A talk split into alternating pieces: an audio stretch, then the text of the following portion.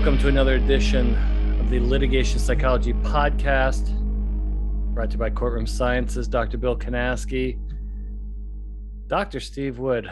Dr. Wood, how are you today? I'm good, Bill. How are you? Um, I'm a little nervous because this guest makes me nervous. he's been on the he's been on the podcast several times. He's I like his shirt though. Bassett, what does that shirt say? Allegedly. Allegedly. With with a period, not a comma. Yes. I like that. Uh, Mr. Mike Bassett, trial attorney, Dallas, Texas. Mike, how are you doing this morning? Well, gentlemen, thanks for having me on the show. It's always good to have you on the show. By the way, let's get started with that. How, uh, before I go on my rant here, which, which I, I, I want to get Bassett's uh, take on my rant. Mike, give us a little update on on your uh, podcast because I know, I mean, uh, I've been listening to it, get all the uh, updates on it. Um, it seems to be a great success.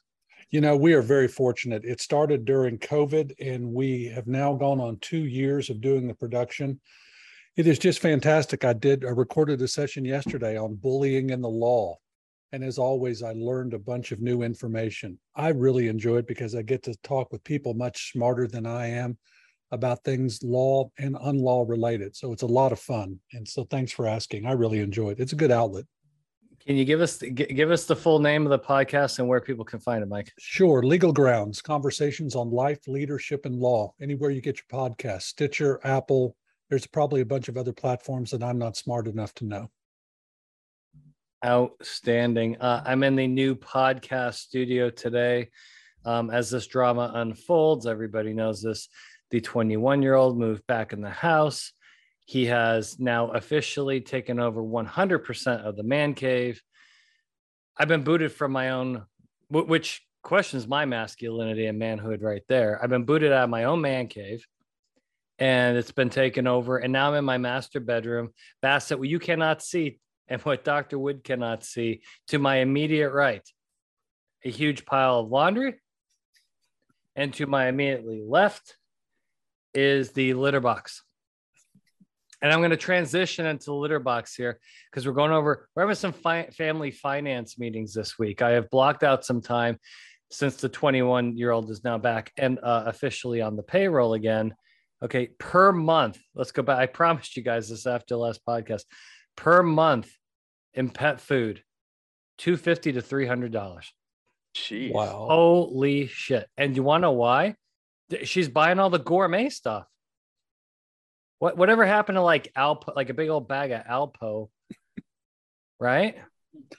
I mean, do you do you have a lion or like an elephant or what did you get? It, it's a it's a medium sized dog, uh, half lab, half half hound dog. But then the cats too, and you got to take into account their digestive system. I don't even get me started on the vet the vet bills. I'm not. I'm not going to go there because I don't want to lose my mind on this podcast. I'm just saying, whether you have a kid or have a pet, very expensive endeavor. Mike, do you have pets there? Uh, yeah, we've got uh, two dogs. Yes, and they can be expensive, but see, dogs are by choice. Well, uh, we have a mixed family here: cats, dogs. Not Steve, what do you got person. going on over there? Not a cat person. I, two dogs. I'm not. You say you're not a cat person, Mike? I am not a cat person. Neither am What's I. What's wrong no. with you? Dude, cats, cats. Ju- cats jump up on the counter where you make your food. That's all I'm going to say. That's all I'm going to say, Bill. Yeah, but they they're kind of self sufficient. Use the litter box. You know, you walk. Yeah, you walk. You come in and they're like, meh. Uh, I have very loving cats. I like my cats. You know, if I'm i want that, that, reaction, I can walk into my law firm every day. I get meh every day. Uh, okay. Well, that rant's over with. Uh, yeah, but you know, any anybody out there, pets, if you need, you may need a secondary income to afford those these days. Um, so, Mike, what we want to talk about today? Well, we want to talk about a lot of things, um, kind of related to the whole nuclear verdict topic, but getting uh, some of your um, experience here. And the one thing that uh, Dr. Wood and I have have noticed um, particularly when we come in late, later on cases, which is usually a nightmare. Um, not a big fan of that. I like to be coming in on the first floor, not the fifth floor. Is um, kind of how a case is originally worked up, particularly very early, uh, mm-hmm. can largely um, determine determine your fate uh, legally, strategically. Uh, uh, economically. And I know, uh, particularly with witnesses that have already been deposed, and then you know, Steve and I come in and you know try to work with them for trial. Yeah, we can do that, but if you have a lot of damaging testimony in the can, that's tough to deal with amongst other things. Mike, tell us your experience about because uh, I know uh, there are times when you get called in on a case and maybe two years has gone by or a year's gone by um, and, and, about how the early case management is really so critical for future success down the road.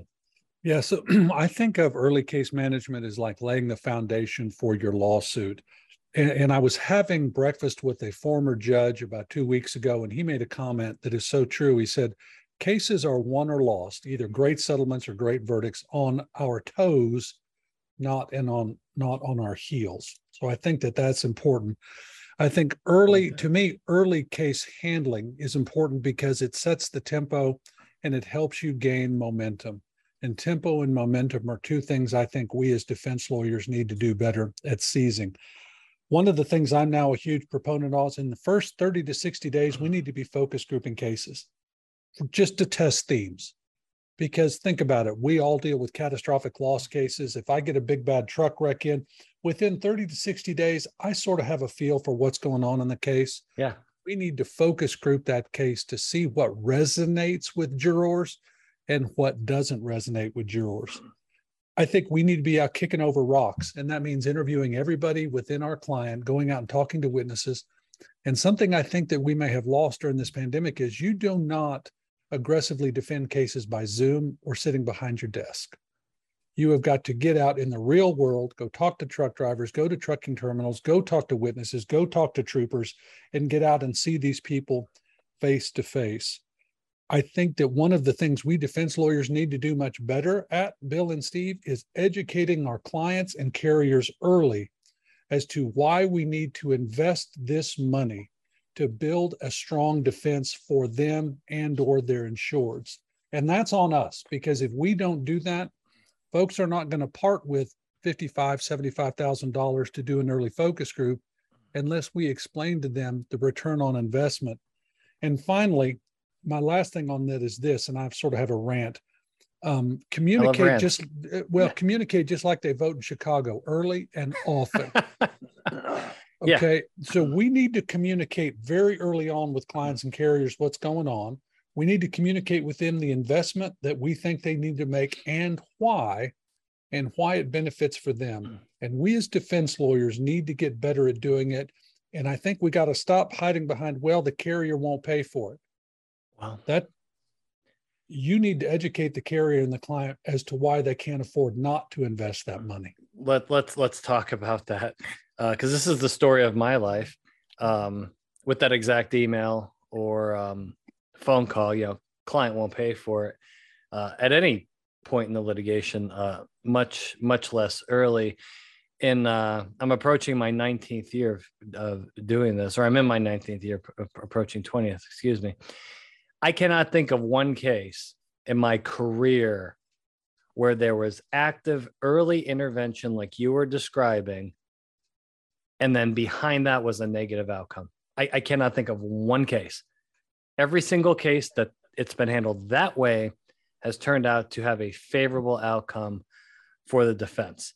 Yet, that happens, uh, that does not happen very often. Now, one of the objections we get, particularly to these early focus groups, which, by the way, that's what your adversary is doing, that's what the plaintiffs bar is doing. Yeah, we're going to talk about that. Oh, yeah, we are going to talk about that.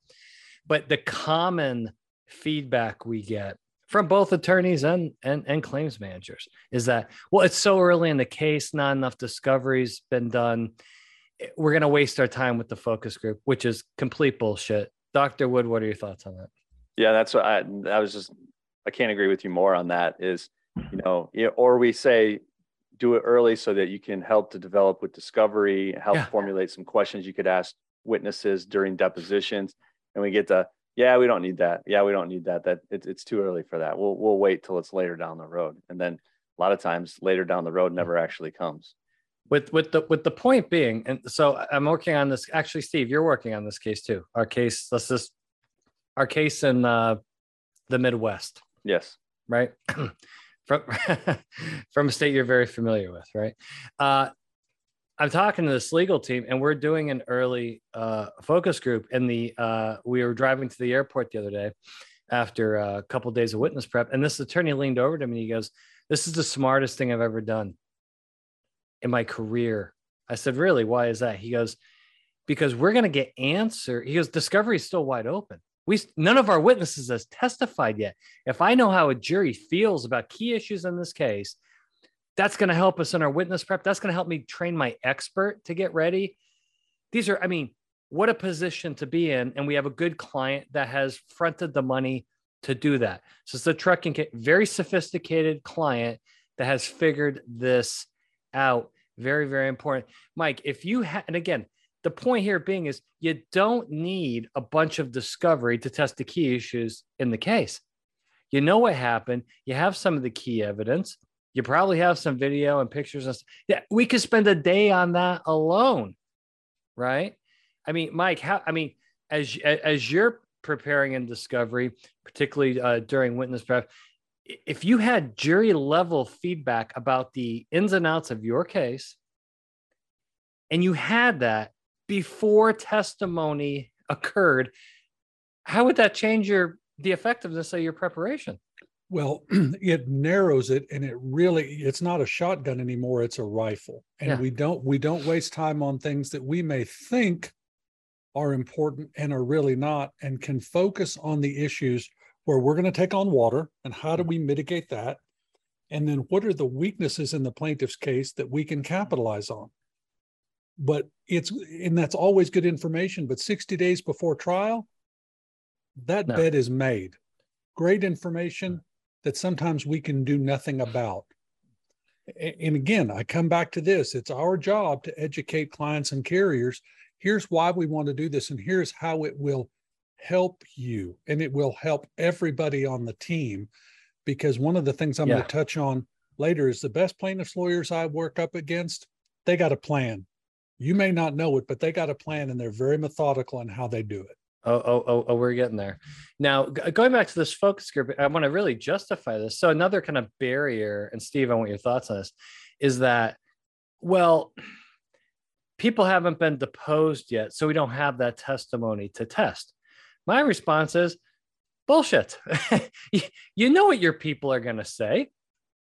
We can we can put a, a, a summary of of what they're most likely going to say at that i mean steve you don't need testimony to run a focus i mean it's nice to have testimony and you can do a subsequent focus group with actual deposition clips. Yeah we definitely want to do that but you just you you need the story. You need to test your story early and you you need to interview your people during the witness prep process on what they're going to say, what their key answers are to the key, you know, what, why, why not questions. And that's what you can do in your focus group. You don't need the actual deposition yet, right?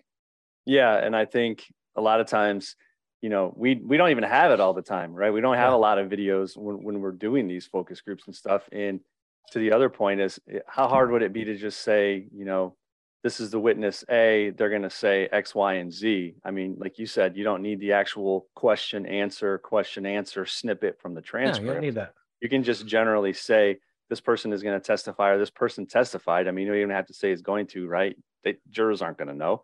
To say they testified to that and, and, and yeah. lay it out generally what they're going to say, because that's all, that's all jurors are going to understand anyway, right? As far as the mm. general gist of what it was that the witness said. They don't need the exact word yeah. specific in that. So to your point, I think it's it's it's not necessary that you have the actual deposition transcript or video. And then call I mean call your expert. Hey, give us a summary of what you know you're going to say, right? And then here's the other. Well, we don't have the other expert's depth you ask your expert what's the other guy gonna say? Yeah they know. this is not this is not effing rocket science folks. But you know what? It is an excuse not to spend money. I hate to go back to this but mike like you said it's the we don't we're deterred from spending money up front because uh, as the insurance defense industry our jobs to save money. Well the plaintiff bar has been taking advantage of this for a long time and, and and Mike, again, no one wants to talk about this, and people don't believe it. This is absolute fact. the plaintiff's bar does more jury research than the defense. Hands down. And, and, and they and they do it earlier. And and and you know this, right, Mike? I mean, this is a no-brainer. I, I, know it for two reasons. One, I have it done to me when I'm defending cases, and two, yeah. about 30% of my practice is a mediator. So I get to go in the plaintiff's room and yeah. visit with them. Guys, they focus group discrete issues. Yeah. They will focus group a discrete issue and they will bring people in and they may run 10 cases by them, a group of people, and it will be a discrete issue. What about the fact that the driver lied on his application? What does that mean to you? What about the fact that our client, the plaintiff, had a prior back injury? What does that mean to you? And these plaintiffs' lawyers will tell me, yeah, we focus group this issue, and then we focus group to this issue. And so it is being done. And if we as a defense bar don't do it, we do it at our own peril. We that really is... do. And no one can complain when we get beat like rented mules because we didn't do the work. Totally agree. Now, um, let's let's transition to a more controversial uh, topic. And uh, Mike, you and I had discussion about this earlier in the week. I have subsequently talked to roughly 10 other defense attorneys. And boy, the the votes and the feedback were all over the map. Steve Wood knows exactly where I'm going with yeah. this. Is the traditional mindset of defense counsel, traditional, um, is uh, when I'm defending my client's deposition, uh, my fact witnesses, uh, my my corporate rep. Uh, I'm not asking them shit during, during the deposition. I don't want to show my cards, and I want to get my witness out of there. You know, I don't want any follow up questioning. I don't want to extend the length of this deposition. I see no reason why I should, unless I'm clearing a couple things up, right? Spackling the wall, if you know what I mean, filling in some gaps, but then I'm getting the hell out of there. Whereas I've I talked to a couple of other attorneys said, uh, but if they play that video at trial, which I think varies from venue to venue, judge to judge, I may be stuck with that. And what if it doesn't go go so well at at trial? No one's really a- agreeing on this. I, I will say seven out of ten of the defense counsel said, "I'm not asking my witness anything." at that deposition. Three out of 10 said, I very well may, depending on the type of case and circumstance. Um, Mike, where, where, where do you stand on this? Because the use of the use of deposition video is certainly not um, congruent across venues. I know in some venues you can only use it for impeachment purposes. Other venues you can play it in your opening statement. Where are you at on this this issue? Because I, I, I see I see this as particularly if, if, if a plaintiff has just just uh, dest- destroyed that defense witness. They have a high motivation to get that video in. They do. so I will tell you, in Texas, you can play video, you can play depositions at any time, of course, subject to the court allowing the testimony in. And what we are seeing more and more now is plaintiffs' lawyers burning down the case in a deposition. They yeah. burn down the case in a deposition. Of course. They've got their testimony. They cut it down. They take a six hour depo. You, you get the greatest hits in 55 minutes. Yep. And you play it. And if the judge pre trial allows that testimony in, you play it in opening statement. Good and God. so I, I got to tell you, I used to laugh when people would say, well, we're just going to play depos. Well, I'm a convert now. I'm okay. a convert that that can be very, very persuasive. And what we're hearing plaintiffs' lawyers now get up and say, ladies and gentlemen, you're going to hear testimony from these three witnesses. And you're going to it's going to be by videotape. It's before the defense lawyer got to meet with them and bring them in here to testify at trial and to kind of clean them up and polish them. You're going to hear their raw honest testimony because i took their deposition a year ago. And so they're setting it up. So now if i bring the witness live the jury's like oh this is the guy that they tried to clean up that's going to come in and try to change what his or her testimony is so I will tell you, I think it is very effective. It has got to be a it's got to be a case by case decision on whether you're going to question your witness. But if your corporate representative is key to your case, hmm. I got to tell you that I'm thinking you say to the plaintiff's lawyer, you know, you can do this deposition, obviously, and you get six hours. If it's at the end of the day and it's five o'clock, we're coming back tomorrow because I'm going to question my witness and I'm not going to do it after six hours of of giving yeah. a deposition. Yeah. Because as you and Nunley talk about in your article, witness fatigue is Huge. real. It's real. Absolutely. And so, with the fact that these cases are these lawyers, these plaintiffs' lawyers, Bill and Steve, they are trying their case in this deposition. Of course. And they are going to torch your experts. They're going to torch your corporate rep. They're going to torch your driver. And then they're going to go into mediation and they're going to exert the maximum pressure possible on the carrier or carriers to get the case settled. And while it's great to say, well, I'm going to save my stuff for trial, folks, cases aren't being tried anymore. I know. I mean, we've been, I mean, I've been fortunate enough to try six since last June, but cases are not being tried anymore. So if you're going to make your case, to me, this is one man's opinion, you need to make it in your deposition. Couple well, of other things. Yeah. I think we need to be blocking three full days of witness prep plus the morning of. Three full days. Easy. At a minimum. Easy. Yeah. And not back to back to back. No. But, you know, Spread them a out. week out, a week out, a week out, and a week out because if you're not doing that, we ah. all know what happens. Yeah. And if you do not, let's say you want to get some testimony out of your witness and you don't ask it. Well, what happens if that witness no longer works for your company by the time the trial comes up? What do you think your chances are of getting them to come back and get beaten up at trial? Like yeah. zero to none. But if you've got that testimony in the can, the plaintiff finishes their cuts, you put on your cuts, and I think it's just a lot more productive. Yeah, I mean, I've built a career uh, uh, off of, off of this. Really, is training these witnesses the right way from the neuropsychological angle, combining with a legal expert like yourself for strategy and themes, and you put that together. And Mike, then that videotape turns into a big bag of nothing, nothingness, no leverage. I can't tell you how many emails I get per year from a trial attorney that said our case just settled at a great amount and the depos were never used us uh, never used against us in mediation. Want to know why? The investment was made. The investment was made early, right? And that that highly pays off. But I tell you what, though, I and this is just again, this is my 19 years of this both with trial and and and through through through doing mock trials and focus groups i i have found that 90% of videotape deposition used at trial is pretty much useless steve i don't know your thoughts on this but i I've seen uh, nine out of 10 times when a plaintiff attorney says, We're just playing videos. I'm like, Great. Half the jury's going to be sleeping. No one's effing paying attention.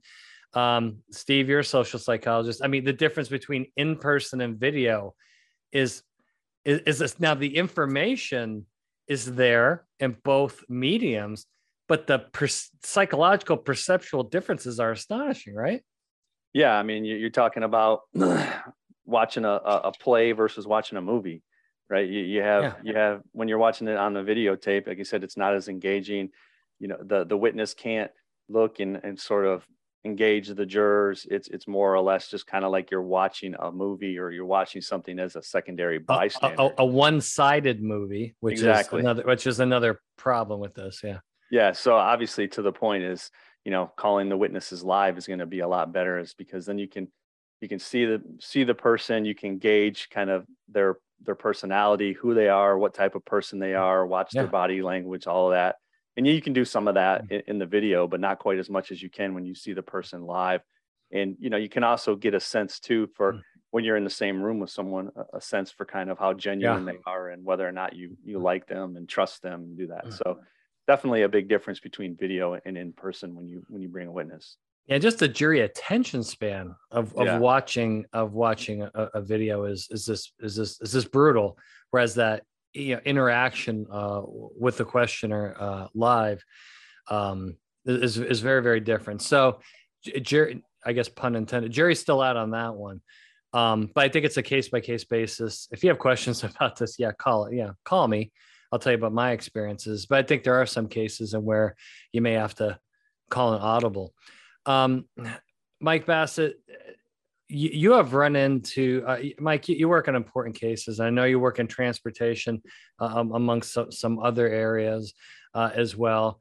And um, I'm not saying that you're old, I'm saying that you're experienced and you're wise. Okay. You're very experienced and wise. I'm not that's that's what you call in Texas putting a shine on a turd. Okay. Well, I'm gonna shine this turd by saying you're very wise and experienced. You've come across you've probably come across some some kind of mediocre plaintiff attorneys. You've probably come across some pretty shitty plaintiff attorneys, and you've probably come across some badass plaintiff attorneys when we look at the badass plaintiff attorney subcategory, what are some of the characteristics that you have seen over time that tend to resonate with these folks? Yeah. so I went back and thought of the lawyers I've worked with that I think are really, really or worked against and worked with. Here are the characteristics. They are always pushing the file, always pushing it, and they've got a method that they're doing, and they've got a plan and they are pushing their file. If they don't get what they want, they're going to file a motion and get court intervention to get what they want. They develop their themes early, and you know because you can tell by their questioning what they're developing. They focus group their cases early. Uh, they create maximum risk at every deposition. They create maximum friction at mm-hmm. every deposition. They drive a wedge in the case with every deposition. They are detail oriented. They are very, very detail oriented. They're prepared. They are so prepared for every event that they show up at. And I will tell you, the plaintiff's lawyers that make me stay up at night and worry are the lawyers that are professional, polite, yeah. don't raise their voice, but are very businesslike. Those are the lawyers. Those are the lawyers that cause me pause. The lawyers that scream and yell and shout, they're difficult to deal with. But from where I sit, those are not the lawyers that worry me. The lawyers that worry me are the lawyers uh, around there, and we know them that will call you when they sue your client, Bill or Stephen. They'll say, Hey, Bill, Mike Bassett, I've just, you know, I saw you filed an answer. I wanted to call and introduce myself. I'm going to be in town in a couple weeks. Can we go have dinner, have drinks? Let's just talk about that case. Those are the lawyers that that really cause me to be concerned. And those are the lawyers I tell the clients in the carrier be ready because we're about to play in the big leagues. Okay, Mike. Now, there are some attorneys that um, do not come across as particularly professional, um, really push the lines, uh, particularly when it comes to one, one would one would say um, uh, ethics. Uh, the rules uh, can be uh, very aggressive, if not overly aggressive. How, how, do you prepare your clients for for that type of an attorney because um, some of those attorneys have been very successful. And you know, you see other attorneys say, "Wow, well, this person's successful. Maybe I should follow the same type of pathway." How do you prepare your client for um, for for a client that's that or for a, a plan attorney that's so aggressive? Well, I go back to this. The first thing we have to do is communicate that to our clients and carriers. And if you come up against a lawyer against whom you've never worked, then it's our job to go out and get intel and figure out what that lawyer's MO is. Because lawyers are like everybody else. If they have something that is in the past worked for them, frankly, that's probably going to be their go to. Yeah. So our job is to let the client and carrier know hey, listen, we have cases with this lawyer, we've had cases with this lawyer, and here's how this is going to play out we don't want anybody to be surprised. The cost of litigation in this case is going to go up exponentially because of this lawyer. Then, next, you've got to prepare your witnesses. And what I would do is show them some of this lawyer's, show them some of the lawyer's depositions so they yes. get a feel for what it's like. So mm-hmm. they get a feel of the, I won't say parlor tricks, the things that these lawyers do in depositions. And you and I have worked together, Bill, with various types of lawyers yeah. like this. And we know, okay, you tell the witness at one point during the deposition, this is going to happen. Let's talk about it. And then when it does, the witness feels better because they feel like they have been prepared.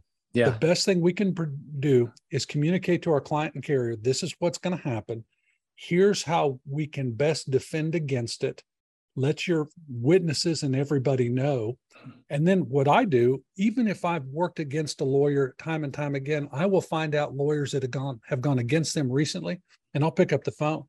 Good idea. And say, hey, what what was going on in your case? What did you hear about this? How did this issue come up? And, let me get back on my small soapbox for a minute. And I've said this before: we in the defense bar suck, suck, suck at sharing information with It's each other. It's terrible. And, and I don't know why. It's terrible because if a plaintiff attorney is going up against Mike Bassett, they're on the phone talking to other plaintiff attorneys that have gone up against Mike Bassett. That's what they do. And that's that's that's a good thing. Good hats off to them. Right. And they get deposition transcripts and they get trial transcripts. And we as defense, the defense bar need to do better at it. Because listen, if I do well in a case against lawyer A and you come up against lawyer A, Bill, and you call me and are like, Mike, my I got another client that's got this lawyer A. Do you know anything about them? I'm going to share everything I can Yeah. because that's going to help you help that client. Because here's what I'm waiting for. I'm waiting for the next plaintiff's lawyer to ask a jury for a trillion dollars. Oh, that's it's coming in my lifetime. Oh yeah. Yeah. And, and the only reason that happens is they're getting billion dollar verdicts. Yeah, exactly. And they're well, and they're and they're asking for them, Mhm. right? Yes. Mike, So- I did want to Um, ask. I did want to ask a question actually, though, when we're talking about kind of aggressive plaintiff attorneys in in the approach to it. You know, we Bill and I have talked on the, on the podcast before, and we, we talked about it at speeches about how plaintiff attorneys are a lot more aggressive. The defense bar is not quite as aggressive. You know, and we've seen that plaintiff attorneys who've been like this have been more successful. And I guess you know, what are your thoughts as far as should the defense bar kind of change tactics? Because I know obviously watch a movie or watch you know any other kind of tv show they always portray the defense you know and these corporate defendants as the big sleazeballs but when it comes down to it a lot of times it's more of the plaintiff attorneys that are more aggressive and it's more of the defense attorneys who are kind of playing it hmm. even keel and, and not quite going up to the to the line you know what are your thoughts as far as should the defense bar start to be a little bit more aggressive should the defense bar start taking some of the you know plays from the playbook of the plaintiff's hmm. bar where they're starting to go up to that line a little bit more Good question. Good Yeah. And so I'm going to answer that like any lawyer would. So it depends on what you mean by define. Well, def, depends on what you mean by aggressive. So here, here's something I have learned in my career. You, it takes years to build your reputation and you can lose it in a minute. Yep. And so the question you've got to ask yourself is, is this behavior that I want to be known for? All right. Because I think you can be very aggressive as a defense lawyer and still be very professional. Sure. You Yeah. can be super aggressive and be and be firm, but still be professional. And and oftentimes in these cases, let's face it, we go in and the jury knows how the case end, it knows how the story ends because somebody died. And more oftentimes than not, our clients have some share of responsibility. So I think that we as defense lawyers, this is me talking, need to be mindful when we go before juries because if you've got some exposure to stand up and be a flamethrower, man, that you know that gun kicks harder than it shoots. And so I think we need to be careful. But to answer your question, I do believe, hmm. Steve, we can be much more aggressive in how we prosecute cases. Not, and this is me, you know, if I'm if I'm deposing a widow, I'm not going to be that guy. I'm not going to blow up Don't a do widow it. in a deposition. Will I blow up an expert? Yeah, because you know what? They paid the price. They know what they're doing. Mm-hmm. But we can be aggressive in the way we push these cases, and we need to be. But the way we treat each other and the way mm-hmm. we treat witnesses, if that's if that's what a client wants from me, I'll bow out. I'm not going to do it. I agree. I agree. all right I hope let's- that I hope that answered your question, Steve. It did, and I think it gets to the point when you say is I think it goes back to what do you mean by aggressive, right? You don't necessarily have to be the table pounder and, and the person who's raising their voice and, and being a bully. I think to your point, aggressive is how how you work up a case, how you how you address the case, and how you how you look as you're going into it versus um, how you behave as an individual. I want the truth. Yeah, You can't can't- handle the truth. There is no CLE ever in this world that is not complete without Tom Cruise and Jack Nicholson going at it. Okay, Lieutenant Kaffee. All right. Let, let's wrap this up with one final topic. Uh, and Mike, you're going to laugh at this because I, uh, I, you know, Steve and I work with um, a lot of um, younger, you know, middle-aged attorneys. Uh, they're they're they're looking to get to that next level.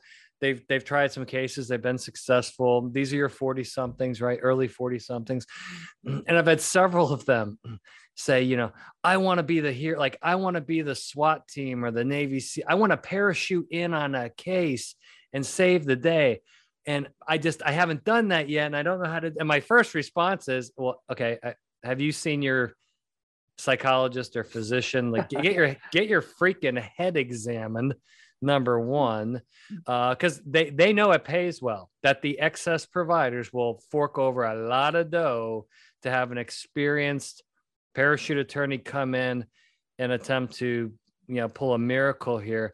Um, now let's just assume that this is a positive thing. I'm trying to maintain my nonverbals here to not burst out in laughter. But Mike, you've done this before. Uh, could you provide? Because we have a lot of uh, younger middle-aged uh, trial attorneys on here uh, that listen to the podcast. What would you be like kind of like your do's and don'ts of uh, parachuting? My first piece of advice is know when to say no. Hey would you like to jump on the titanic and go for a ride? F no. You don't need that. I would pick and choose carefully but mike you're the trial attorney and you've done this. What are your thoughts well, I think the only way you know the do's and don'ts is if you've had it done to you and you've had it and you've done it to somebody else. All right. And if you've had somebody come in a case and be hired to come in and, and, handle the case over you, or if you have been hired to come in over somebody else. So here are some of my thoughts. Uh, don't ever Bigfoot anybody. Just because some excess carriers hired you to come in the case doesn't mean that you know shit about the case. Mm-hmm. The lawyer handling the case has built the foundation. Next, do not, do not, do not run down the lawyer that is handling the case that you're coming in on top of. Because you know what? At some point the client and or the carrier thought enough of that lawyer to hire him or her. Yeah. And if you come in and start talking about what a jackwagon they are what you're essentially saying to somebody at the carrier or the client you yeah. didn't know what you were doing yeah. okay? Oftentimes lawyers you get asked to come in on cases where the underlying lawyer is doing a great job, a great job, but somebody else wants another set of eyes on the case. If you are jumping into a case, first thing you said, Bill, is right. You don't have to say yes. Yeah. Uh, I got two calls last year from folks that said, listen, we've got a case uh, and we want, would you come in and help try it? And I'm, I said, was talking about it, listening to it, talking about it, listening to it. And I thought, no, I'm going to hard pass because I see the train wreck it's going to be. Yeah. I know what it's going to mm. cost me emotionally and physically to go try the case. And I can't do any better than the lawyer handling it. So I said pass. And sure enough, both cases turned out to be train wrecks. Yep. And so you don't have to say yes. Another thing that you need to remember is lose the ego. You are not going to go in and win that case by yourself. You're you not. are not. You, if you do a good job on the case, it's because the lawyer that you're come in that has been handling the case and his or her firm is working with you. You are not doing it by yourself. I think if you get parachuted in, if you jump in, there's some words you should keep out of your vocabulary. One is should have. We should have done this. Well, you yeah. know what? That ship has sailed. Saying it now is of no moment. So, in words matter because if you come in and you torch a lawyer, the embers from that bridge you have burned are going to float through your career and they're going to burn a bridge of yours. Agree. Trust me, this is such a small community because I can reach out to either one of you and say, listen, I've got this plaintiff's lawyer. Do you guys know anything about him or her? And while you may not, you're going to know four lawyers that do. Yeah. Do you want to be known as your career in, throughout your career? Is a lawyer gets hired by excess carriers and comes in and and trash talks other lawyers. Yeah. No. I've seen it happen. I, I I've oh I've seen I've seen it. Ha- it's a delicate, it's a delicate situation because uh, I've been the consultant on a case where I was in the middle of I'd already been retained, and then the parachute attorney came in and sometimes they tell me to F off and they bring in their own. Okay, fine. Other times the carrier's like, oh, no, no, no, no, Kanasky stand here. But you're, and, and I, so I've witnessed this transition. I've seen it handled very well. It's a very delicate process. I'll say that. I've also seen it handled not so well. Like you're, you're describing. So I, I think th- that is something very important. And I think that the the younger trial attorney that's gonna do this for the first time needs to be aware of some of these things so they don't step on a landmine. Well, and, and here's how the conversation goes because the best lawyers that do it, I've learned from them. Hey, Bill, Mike Bassett, I was hired by the excess carrier on this case. I've looked at the file. You've done an amazing job. Yeah. I'm not here. I'm not here to get in the way. I'm here to help you. What can, you know, when can we get together and start talking about how we, we, we are going to defend yeah. this case? All right. It's human nature. If I come in and say, Hey, Bill, Mike Bassett, I've been hired by the excess carrier. I'm sending somebody over to get the file. Well, your first thought is, F you and your horse. yeah. Right? Yeah. Hell yeah. Hell yeah. And so it really is a lot about because these relationships, and if it's done well, you can make friends for life. I still remember a case that I we, we parachuted into him in Monroe, Louisiana in 2000. I still do business with the lawyer who was handling the file that I came in and worked with. She's an wow. amazing attorney. So it can be done well. And because remember this, it will happen to you. Yeah. I don't care how much swagger you have, some excess carrier is not going to like what you're doing. Yeah. They're going to have their lawyer and you're going to get a call. Hey, Mike, this yep. is so and so. Yeah, absolutely right. Well, this is a great, uh, Dr. Wood. Um, what do you want to conclude with? I, I think the theme here um, I think, and we talked about a lot of important things with, with with Mike on this podcast. I really think the most important theme here, which came up over and over and over, is, is the early intervention, both yeah. with jury research and witnesses. And a, I just don't think there's any excuse not to do it. Um, but B, I, I, I think it can have a profound, and it has. I, again, we we do have clients that do that, and boy, are are they the best clients to work with because they want to win. And winning doesn't necessarily mean winning a trial. It means getting the case resolved in a favorable way. Um, and um, I mean, Steve, are we on the same page where I think early intervention is the main thing here? Oh yeah, Again. absolutely. I mean, I, I, I can't stress that enough. We do not have talked about that over and over and over again about early intervention because nothing we nothing we dislike more than the call of, hey, we go to trial in two months. Can we run a mock trial? And can you analyze the data and get everything to me um, seven days after the mock trial is over and help me develop themes before I go to trial? I mean, it's like trying to do all of it and cram it in. You're, it's like you're cramming for the bar exam, you know, or you're cramming for your, your qualifying exam. And then you're going to yeah. wonder why things go sideways because, you know, you, you weren't fully prepared. So yeah, absolutely. Early intervention on all aspects of the case. The other thing I will say is we need more Mike Bassett's out there, and we do. Uh, go go go listen to the podcast. He's got a lot of good stuff on there. No, we do, and he shares a lot of information. No, I, I think, um, and this is not the Mike Bassett ass kicking, epi- uh, ass kicking, ass kissing episode. Well, it was. it started out with the ass kicking episode.